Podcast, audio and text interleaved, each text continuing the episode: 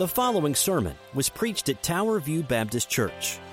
We are a gospel-centered, relationship-driven church that exists to know, grow in, share, and serve Jesus Christ.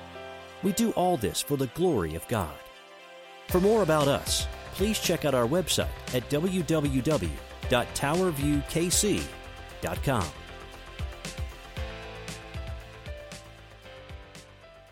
Attention this morning to Philippians chapter 3, verse 17 and following. And guys in the booth, can we turn on the TV up here as well, please? Is that it doesn't work? Okay. Sometimes it's on, sometimes it's not, and that's okay. Appreciate it. Thank you. You don't know, our AV people do a great job. They do a very good job. I appreciate Amy and Andy, and very grateful for them. So thank you, guys.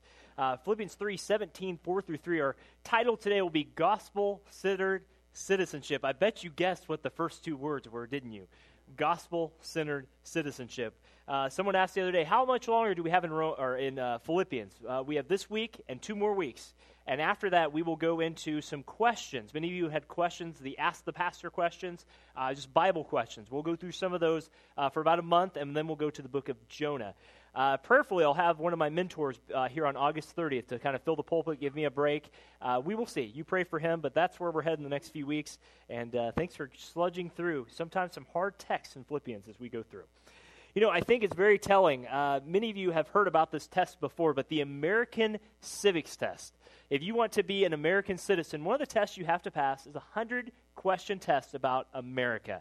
And the great Jay Leno, I say great in the sense because he asked a lot of good questions. Many of you remember Jay Leno's Jaywalking, where he would ask questions to people on the street that are normal everyday questions to see what they would say. And he took 4 questions from the American Civics Test that I want you to hear. And I'm going to ask for your help for the answer. So you'll answer first, and I'll give you the correct answer. Hopefully you get the correct answer. Here's the first question. He asked this lady on the screen, he said, what country did we fight in the Revolutionary War? Congregation? England. Her answer, France.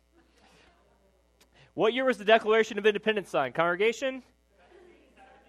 Yes, her answer, 1815. It gets worse. What month of the year do we vote for a new president every 4 years? Congregation? November. Hers, September. Whew. And here's the telling sign. I don't know if she's ever voted before. Who elects Congress? Congregation? The people. Some of you you're hedging on this. We'll have our civics class in the room next to the door here after. She said, the president. Whew.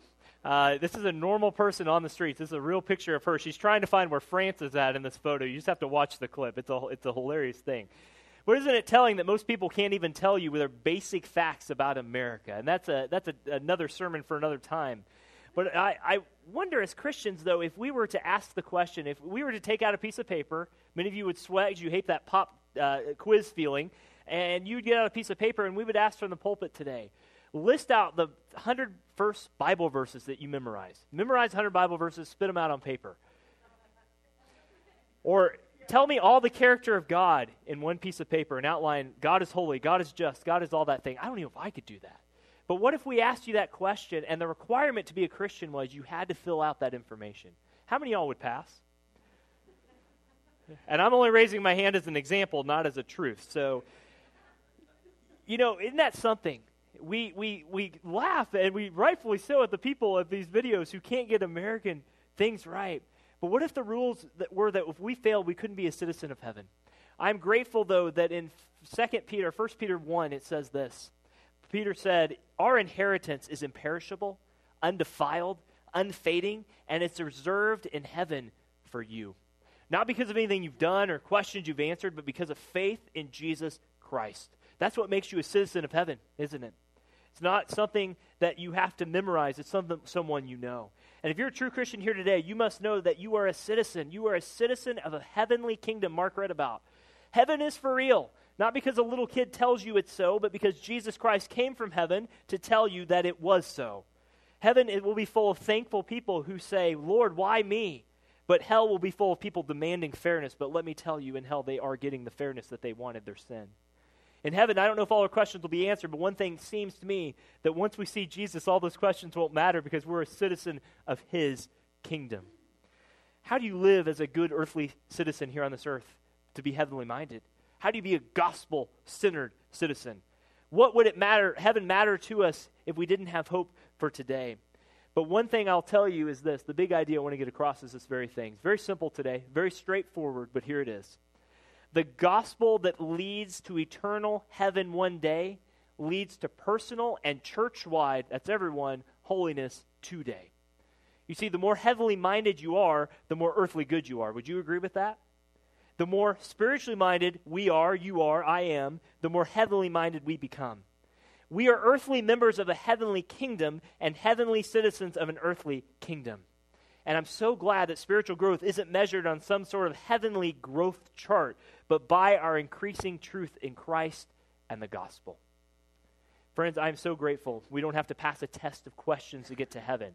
Now, there's some real things you have to believe. You have to believe Jesus is Lord and Savior. He died for your sins. He rose again. He is what he says he is. There's things you need to believe. But aren't you grateful that if you fail the test, that God called you to be his own, not because of you, but all because of him? Amen? Friends, what's it mean to be a gospel-centered citizen? I'll give you four things today. A Baptist preacher has 4 points. Hope you brought your lunch. 4 things Paul tells us in this passage. He says a gospel-centered citizen will walk after a godly example, will wait for a coming Savior, will witness to a wonderful salvation, and will work, lastly, for united fellowship. The last few weeks we've been going through the book of Philippians chapter 3. We've been looking at the chapter where Paul was giving his resume. You remember that from a couple weeks ago where he said, I used to do these things, but now it's all Christ. Last week we looked at how he was straining with every muscle he had like a runner to the tape, trying to live out what he said. And there were some people there, the Judaizers, the people who said, well, if you're not perfect on this side of heaven, Paul, then you've missed the boat. You're not a heavenly citizen unless you do everything perfectly. Paul said, no, I'm not perfect, but I'm striving towards that goal. And what he's going to show you today is all these things point to one thing, is that we're straining forward to now not only talk about it, but to live it out as a gospel-centered citizen of this earth. With that in mind, if you're able, if you'll join me in standing for the reading of God's word, Philippians 3:17 through chapter 4 and verse 3. I'll be reading out of the New American Standard today. Brethren, or brothers and sisters, literally, join me in following my example and observe those who walk according to the pattern you serve and have in us. For many walk, of whom I've often told you, and now tell you, even weeping, that they are enemies of the cross of Christ, whose end is destruction, whose God is their appetite or belly, and whose glory is their shame, who set their minds on earthly things. For our citizenship is in heaven, from which we are eagerly awaiting a Savior, the Lord Jesus Christ. Love this verse. Who will transform the body of our humble state into the conformity with the body of his glory, by the exertion of the power he has, even to subject all things to himself. Chapter 4, verse 1. Therefore, my beloved brothers and sisters, or brethren, whom I long to see, my joy and crown, in this way stand firm in the Lord, my beloved. I urge Euodia and I urge Syntyche to live in harmony in the Lord. Indeed, true companion, I ask you to help these women who have shared my struggle in the cause of the gospel, together with Clement also and the rest of my fellow workers, whose names are in the book of life. May God bless the reading, hearing, and doing of his word. Let's go before the Lord in prayer today. Father, we are so thankful, Lord, that you are our Lord. And we're so thankful we have a church to worship in, and we always pray that we would walk as a church that's focused on you, your character, and the gospel. That's our prayer. Lord, as we open up your word today, would you give wisdom? It's not my words, Father, I pray. It's not any enthusiasm I have. It's your word. It's your spirit. It's only by your strength. May that be the case today. Speak to hearts that you need to speak to, Lord, including my own. May you be honored. May you be glorified. We pray in Jesus' name. Amen. You may be seated. Thank you. First thing I want you to see, how do you be a gospel-centered citizen? Not just of earth, but also of heaven. What does that mean? Paul tells us first to walk after a godly example. Walk after a godly example. And the first subpoint I'll give you, he says, follow a godly friend. It's the command of Paul here in verse 17. You'll see it there. He says, join in. That's a command in the Greek. It's an imperative. He says, brothers, join in following my example. And if you remember last week, we talked about the perfectionists, people who said you can be perfect this side of heaven. And Paul told them, no, you're not perfect this side of heaven, but someday you will be. But he said back in verse 16, if you look there quickly, he says, keep living by the same standard to which you have attained. Paul says, don't just give up if you're not there. Keep pressing on. And that rule that you press on with is the Bible. Friends, everything we have and need in the Christian life is right here in this word. Do you believe that? This is God's word. This is everything we need for life and holiness, according to 2 Peter. And by God's grace, the Philippians didn't need merely to follow some abstract instructions. They needed to follow now, put feet to what they're talking about, to imitate Paul. He says, join me in following my example. Was Paul being prideful? Was this a pride streak for him, saying, look, I got it, guys. Follow me. I'm there. Not at all. But here's what, for one thing I want you to learn, is Christianity often works by Christians seeing other Christians. Think about that for a second. We all benefit so much when we go from the tell me what to show me how. Many of you have been in corporate trainings before. You have this week-long indoctrination of company culture, and you get there, and you're just like, show me how to do my job. You guys have been there before, some of you. Some of you are hands-on people. I can tell you all day, but until I show you it. So what's the purpose? I mean, think about this. Jesus was perfect. He's always been perfect. He will never be like him this side of heaven. We will be like him someday. But I think sometimes in Christianity, we need to follow someone who's not perfect, but striving for Jesus so we can see how to overcome our imperfections. Christ never pursued perfection. He was always perfect. But in having an example to follow in a godly person, even if they're not perfect, is a good thing. Friends, do you know someone in your life you can look to and say, I want to be like that person? Be like Paul and say, join me. But many people who claim to be Christians today are abandoning their commitment to sound doctrine and walking in this narrow way. People will say, I got Jesus, but I want to do this thing. I got Jesus, I got my fill, now I just want to walk in my own way. And friends, that is the devil's imitation of what we call Christian liberty. If you are not diligently submitting in your mind and your heart and your spirit to the Word of God in everything, that is an example that is not good. It looks attractive, but when you bite into it, there's nothing there. Some people say, well, I'm a Christian and I enjoy freedom in Christ, so that means I'm free to do whatever I want. Ever heard someone say that before? Maybe they don't say it, but you can tell it by their lifestyle. But once again, Paul tells them, it's not free grace to do whatever you want. Yes, you are free in Christ. Thank God we are free in Christ. But that is not the best of both worlds. It doesn't mean we get one hand in the honey of the gospel and one hand in the filth of the world. Those don't mix. If you eat that, yuck, I don't even know. But here's the thing. You can't serve two masters. And Paul says, look, you want to live godly? Follow a godly friend. Follow someone in your life who is godly. Do you know that person in your life you can go to? If you don't know someone, I can point you to several people in this congregation that could fit that thing. And he says, how do you walk as a godly citizen? You follow a friend. He says, secondly, he says, flee the ungodly fool. Flee the ungodly fool. Look back at verse 18 with me. He says, for many of whom I've often told you and now tell you with tears, it's a very key phrase, walk as enemies of the cross of Christ. So Paul says, pursue Christ likeness. Be like Christ. But why, Paul? Why? Because here we meet the people in depth who say, I'm a Christian, but walk completely separate from Christianity. These are people who've corrupted the doctrine, the free grace in Christ, to do whatever they want. They say they're Christians, but they have seared consciences, and they've plunged into sensuality. They've plunged into shamelessness and worldliness. In fact, Paul uses such strong language, we'll see in verse 19, that they're not just out-and-out pagans. These are people who claim to know Jesus Christ. These aren't your garden-variety pagans that you go see on a street corner in Westport on any given Saturday night getting drunk as skunks until 4 in the morning. These are people who say they are Christians, but Paul's going to tell you these people are not Christians. They say they are, but they're not. First, how do I know they're not Christians? Look back at verse 17 and verse 18. Paul uses that word walk. He uses the word walk according to the pattern in verse 17. Then he contrasts that in verse 18 with the word walk. Secondly, we know that Paul has much emotion here.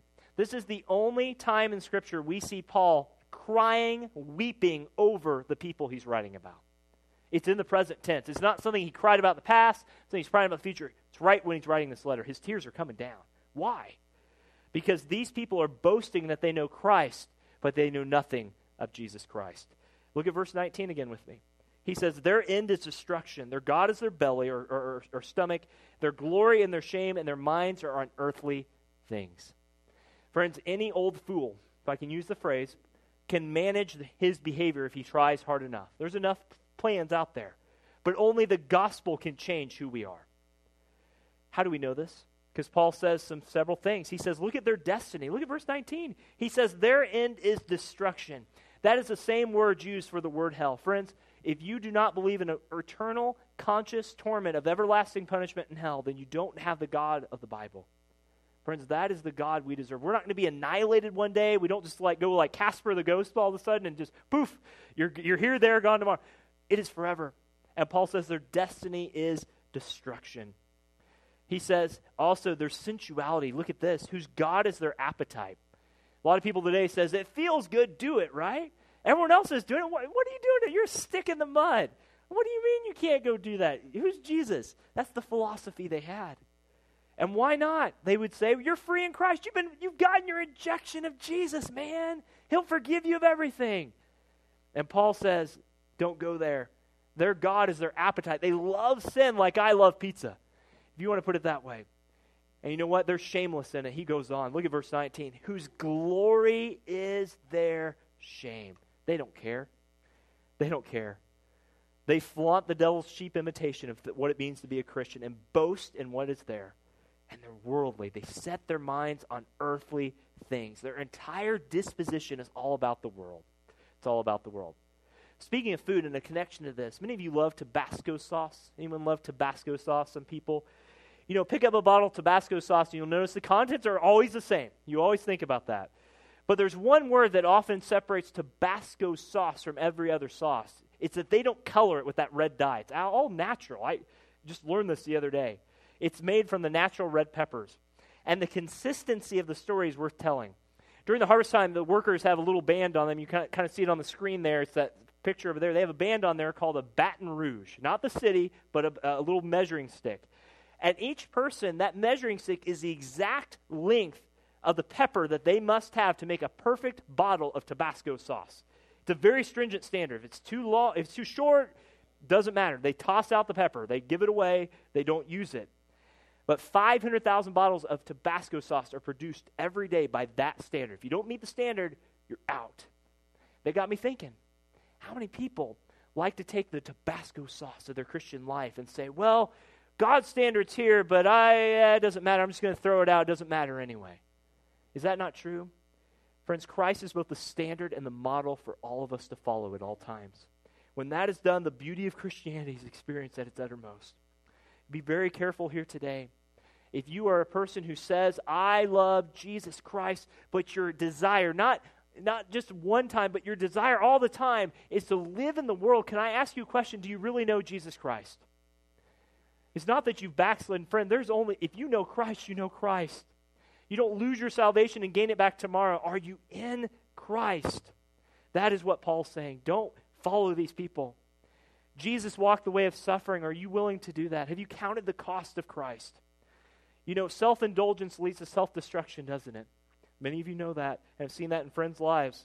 God created us to live for Him. Why is Paul telling them this? Because they must be on guard. We must constantly be on guard. Friends, if you have a smartphone, guys especially, be very careful. Put an app on there that blocks certain websites. The temptation's too strong. If you know someone who gossips all the time, would you be that safeguard to them and say, is this gossip or are we actually praying for this person? Because, friends, there's so many bad examples out there, but Paul says, follow Christ. Forget about yourself by remembering what Christ has done. That's the first point. That's the first point. And he goes on. He says, wait for a coming Savior, secondly. Wait for a coming Savior. He says, if you want to be a gospel-centered citizen, you must know that Christ is going to return. First thing you'll see is Jesus will take us home, Paul says in verse 20. Jesus will take us home. He says, but our citizenship is in heaven. Do any of your Bibles have the word "our" first? Does anyone's Bibles have that? Most of you all have the word "but" first in your Bible, I think. That's very common. But in the Greek, it's a little flipped. Paul uses the word "our" first here at the very front. And it's very emphatic. He says, look, that's who they are, but our citizenship. Do you see the contrast there between these false people who say they're Christians and really aren't and those who Paul knows are Christians? He says, our present circumstance is nothing because we are citizens of a heavenly kingdom. And the Philippians, again, understood this. You remember from past times we talked about Philippi, how Philippi was taken over by the Romans many years before this, and they had become Roman citizens just by being conquered by the Romans. And back in that day, to be a Roman citizen was a great thing. You would trade your life, serve your life away to be a Roman citizen. And Paul says, brothers, you may glory in your Roman citizenship, but remember, recognize that Christ is coming again, and that is your true home. We ought to live holy lives of citizens of this kingdom, he says, because you've been born from above. What are we waiting for? He goes on in verse 20. He says, we wait a Savior, the Lord Jesus Christ. Friends, I think there's a truth in this that you can find. Heaven is reserved only for those who know they don't deserve it. Heaven is reserved for only those who know they don't deserve it.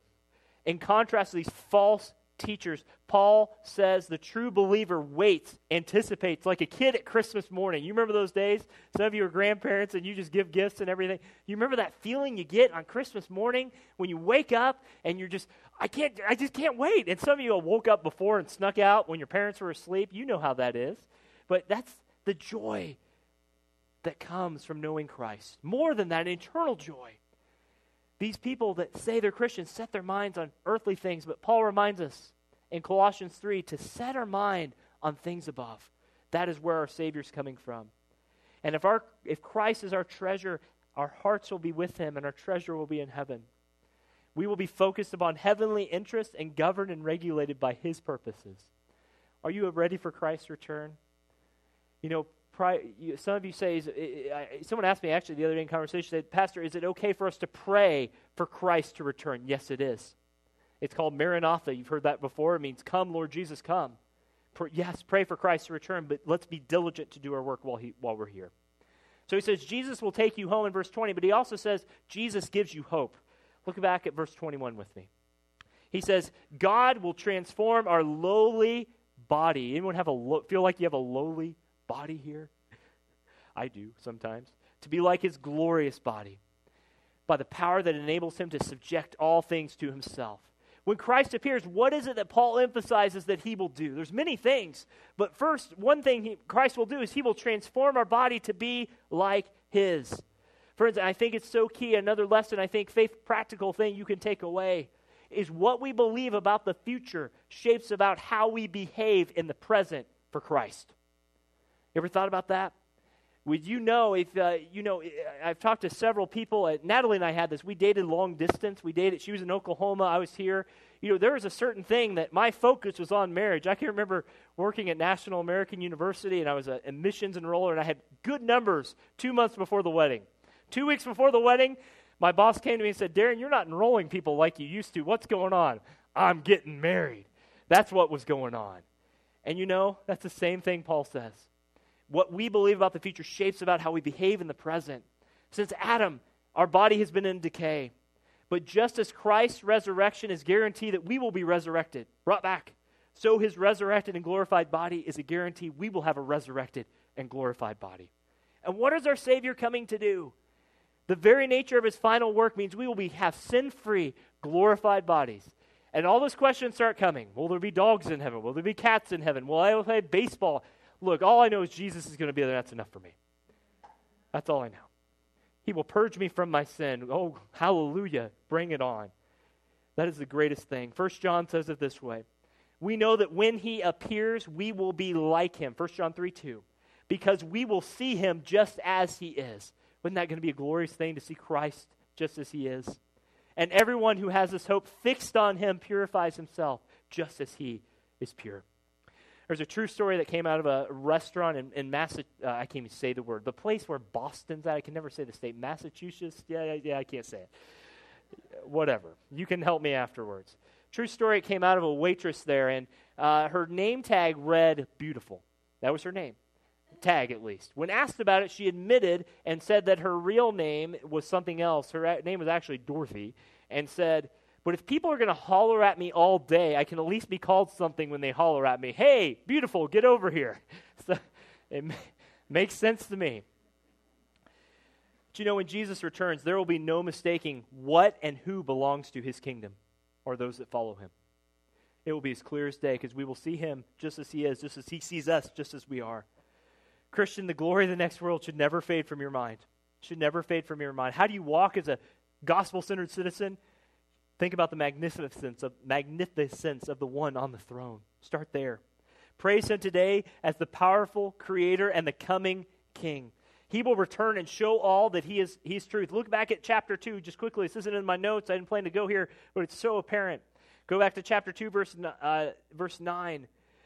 For this reason, also God highly exalted him, that's Christ, and bestowed on him the name that is above every name, that at the name of Jesus every knee will bow, those in heaven, on earth, or under the earth, and to the glory of God the Father, his name will be praised. They will confess it.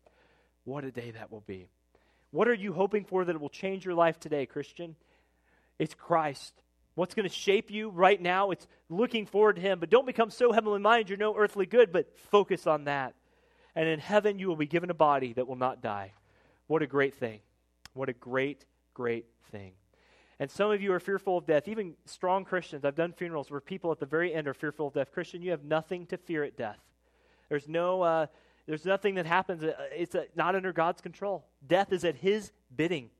One day God will command death to bring us home. That is our hope. That is our glory. God's arm is not too short that if you believe on him here, he's going to let you go. God's arm is not too short that, hey, I'm just joking. I'm just being sarcastic. I'm not really your God. No. Muslims believe that. They believe that Allah, even if they believe that they're good enough to get to heaven, that Allah can look at them and say, I'm having a bad day. Get away from my presence. That's not our God. Our God is faithful, and he will take hold of you today and forevermore. Amen. That is our God. How do you walk as a heavenly citizen, gospel-centered citizen? You follow good examples. You go and you look and wait for the coming Savior. Number 3 is this. This is a very short point. But we witness to a wonderful salvation. And let me just stop here and say, praise the Lord. We're in the final chapter of Philippians. You just crossed the threshold, guys. We are laying this plane soon. Chapter 4, verse 1. Therefore, my beloved brothers and sisters, whom I long to see my joy and crown, in this way stand firm in the Lord, my beloved. After all this, what remains to be said? What's the conclusion? That's what Paul says. As I've said before, if you see that word, maybe you've heard this before, you see that word therefore, you always need to ask the question, what?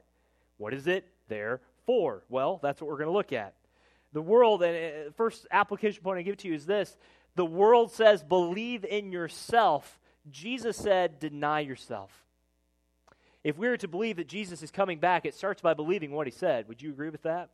Because there are many people who live in a way so as to deny their faith, yet still believe they're in Jesus Christ.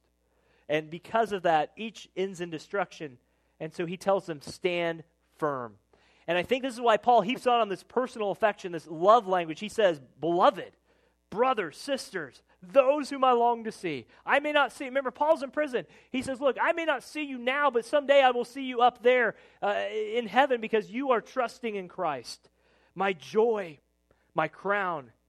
And I can imagine him looking in the distance or however that worked in the basement, the cellar of the Roman jail. He's looking in the distance. He's crying because he knows there's people who say they're Christian but have never truly believed Christ. And there's those he sees, the faces of those who are in Christ, and he just cries. Thank the Lord that he sees these people. You know, that's why if you're traveling on vacation, I would encourage you to find a like-minded church. You say, I'm not in a city far, far away. Boy, you've never felt right at home among other Christians, have you? Many of you know that feeling. If you've ever traveled overseas and you find a church that preaches the gospel, it's just like you walked into Tower View Baptist Church or whatever your home church is. It's how Paul felt, even in jail, separated from them. Paul can barely handle the thought because someday he will see them. And he says, look, he says, no, not just about you, but it's about Christ. It's about someday about Christ. And the second point I'll give to you, and I think we get from this passage, so we witness to a wonderful salvation, is this. If a pursuit of holiness isn't happening in your life, it's probably because it's not Jesus and gospel you're centered on, but an idea of Jesus and the gospel. Isn't it true that you can have so much head knowledge about Jesus in your head but never actually love the person there? Many of you young men used to have crushes on teachers in school, didn't you? And you thought, well, man, if I could just be 18 and marry this person, it would be the greatest thing ever. And then you see them and they get mad at you and you're like, that crush goes out the window. You all have had this happen before. You wrote those notes and you said, Check this box if you like me. I never liked that idea. It just didn't seem to work. Check this box if you like me. Friends, what we know about that is sometimes we have an idea, we have a fascination, a passion, a lust after things. Friends, if your life is not centered on holiness, then you may not have the true Jesus in your mind. You may have an idea of who Jesus is. May it never be said from the pulpit today that we ever hear of anyone here living in sin so bad that they deny the Savior they say. Christian, don't slack in your pursuit of holiness. You have been given a wonderful salvation. Press on and lay a hold of Christ. And amidst every attack, amidst every bad example, amidst every voice calling you to stop doing that. Stop being holy. Stop seeking Jesus. You remember that this world is not your home because you're a citizen in heaven. And like a good soldier, what does Paul tell him? He says to stand firm. Press on. Stand firm. Hold on to Christ. I would pray this morning, as we witness to a wonderful salvation, that as we stand firm, that we are praying for our friends, our neighbors, anyone in our path that does not know Jesus, that they would know Jesus Christ. Pray that God would turn them inside out, upside down for His glory. Don't just pray it's all roses for them. Pray, this is going to sound crazy. I don't mean this mean-spiritedly. But pray that God would use whatever circumstance He sees fit, that they have to ask that question, who do you say that I am? Some of you know that people that come to Christ often go through the most hard, difficult circumstances, don't they? You say, I can't pray that for my neighbor. Look, if the greatest thing that they lose on this earth is health, the most thing they're going to lose in eternity is hell. Pray for them. You are witness to a wonderful salvation. Remember what Christ has done for you. Last point is this. He goes on, how do you live as a gospel-centered citizen? You work for a united fellowship. Look back at verse 2 with me. You work for a united fellowship. Chapter 4, verse 2. I urge, this is the second command of the passage, I urge Euodia and I urge Syntyche to live in harmony in the Lord, Love that name. Again, there's another name if you're naming babies. Syntyche or Euodia are two biblical names that you could name them. Friends, this is a command from Paul. We don't know the individuals to whom Paul's writing. We do not know, the cause of their disagreement. I don't know. If they had carpet in the day and they didn't, maybe it was a disagreement of the color of the carpet. We've heard stories about that. Maybe it was because she said something, or I don't know. Fill in the blank. Her meal wasn't as good as her meal. Or think about all the things that have split churches. Many of you have been to churches that have split for some pretty selfish things before. I don't know what was going on. We really don't know. But what we do know, and the most important thing is that they had been involved with Paul. They had been serving the gospel under Paul's ministry. And Paul wants them to do one thing. He wants them to have the same mind. Have the same mind. Agree. To be of one mind. To be of one common purpose. Mark, thank you for leading that with that. That was part of our song today. Be united in purpose. Christian, is there someone in this church whom you need to reconcile? So, Darren, you talked about that like the first two chapters. We talk about it because the Bible talks about it. Let me say it again. Is there someone in this church that 5, 10, 15, 5 days ago said something, did something, looked at you the wrong way, didn't shake your hand, they didn't dry their hands in the bathroom and they cleaned their hands were wet? I don't know. Sometimes we get petty with things. I'm just being honest with you. Is there someone in here that you need to reconcile with? Tower View member, is there someone in the church you can help to reconcile with someone else? You know they're here, someone else is over there, but somehow you're in the middle of the two. Are you praying about how God might use you to bring them together? Because we who are forgiven by God have no right not to forgive others. We don't know what it's about, but we do know, secondly and lastly, this: we share the same ministry. We share the same ministry. Look at verse 3 one more time. Love this verse. If you're an underliner, it's a great verse to underline. Indeed, true companion. Let me just stop right there. Who's Paul talking to? Paul just goes from talking third party about Euodia and Syntyche, and then he says, indeed, true companion. We'll get there, but hold that thought. He says, I ask you also to help these women who have shared my struggle in the cause of the gospel, together with Clement also, and the rest of my fellow workers whose names are in the book of life. Look, we don't know who this true companion is, or fellow friend, as some would say. It probably refers to that guy back in chapter 2, Epaphroditus, who was traveling and got so sick. He was so worried about the Philippians and about Paul. He was sick. And we don't know. But we do know that Paul desired him to help these ladies. He was the middle person between them. Why? He tells you why. Because their names are written in the book of life. What is the book of life? It's the record of names, those whom God had determined to save from the coming judgment. This is a record of the people who've been reconciled to God and should not be at war with one another. And Paul calls out these ladies by name from the pulpit, so to speak, with this letter. This letter wasn't just read by Epaphroditus or the pastors of the church. Guys, they would take this letter and they would read it before the church. I don't know if you can picture this in your mind's eye, but can you imagine these two ladies sitting opposite ends of the thing, and one of them looks back at the other one and they kind of scowls? I mean, just think about it. You got to put these things to pictures. But this shows the importance Paul placed on this issue. And it reminds us the need to have a heavenly, gospel-centered citizenship perspective of all of life in the church. We are to remember that the work is the Lord's and the people are His as well. I've known so many pastors especially who love ministry. They would die on the altar of ministry, but they don't love people. Don't call that person to be your pastor. Look, if you love the work of ministry, but you don't love the people you're ministering to, how does that work out? And Paul tells them, look, you guys are in this gospel thing together. We may not agree on many things, but we can agree on the gospel, and we look forward to spending eternity together. That is the perspective that he has. If you're not a Christian here today, can I just be very honest with you? Your name is not written in the book of life. Your name is not. You can't write your name as only God can do that through Jesus Christ. There are other books that you may have, evidence books. If you could take your book of life and say, well, I did this good thing there and this good thing and hand it off to God, He would throw it away and burn it in His all-consuming fire that Mark read in Hebrews 12:29. Friends, we are guilty if you're not a Christian here today. None of us have lived outside of Christ in a manner consistent with God's requirements. We have earned His wrath, and when the books are closed, there's no more hope. Go read Revelation 20 if you need a confirmation of that. But praise God, He's a God of hope. Jesus took on human flesh and lived a perfect life, and the book of Jesus' life shows He did nothing damning. He did nothing imperfect. He was totally innocent. Yet Jesus offered His life on the cross. He took our punishment. He absorbed all God's wrath for us on the cross. He proved His victory over death by resurrecting from the dead, and He calls you now if you're not a Christian here today. And I love you when I say this.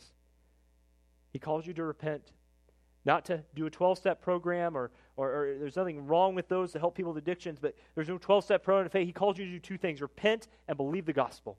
That's what He said. Put your faith in Him. Only He can write your name in the book of life. End with this illustration. There's a story about a pastor and his wife. This is not a third-party pit. My wife wanted to make sure I said this. It's not a picture of us, but it could be someday. I just want you to get this across. Sunday night couldn't come fast enough for Dr. Matthews, Pastor Matthews. Been a long day at church. They were looking forward to relaxing at home, and he plops in his chair, his favorite chair. He starts surfing channels. His wife cleans up the kitchen, and she rocked back and sighed and said, "Honey, I am completely exhausted." And Dr. Matthews turned down the volume on the TV and he said, "I had to preach two sermons this morning, preach a funeral this afternoon, I did another sermon this evening. Why are you so tired?" And Mrs. Matthews replied wisely, "Honey, because I had to listen to all of them under you."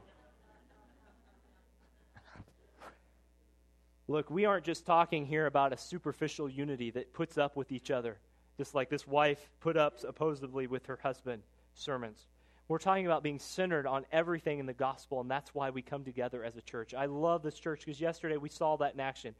Dave prayed in our prayer group to thank the Lord that the unity that was in the church yesterday.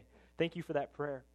Friends, we have a great unity here. Pray that unity stays. Pray. There are prayer guides. Some of you asked, what are the prayer requests? There are prayer guides out in the information rack. Feel free to grab one. The first prayer we have on there is prayer for unity and evangelism and holiness. Christian, can I ask you again? If there's someone in this church you need to reconcile with.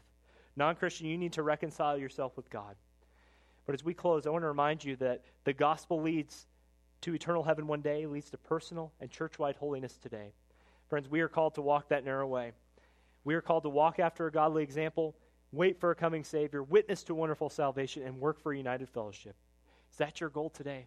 That's Paul's prayer. Look, if you're a Christian here today, he said, "Darren, I've sinned." You talked about how if you sin, you're not in Christ. Let me be very, very clear from the pulpit. You cannot lose your salvation.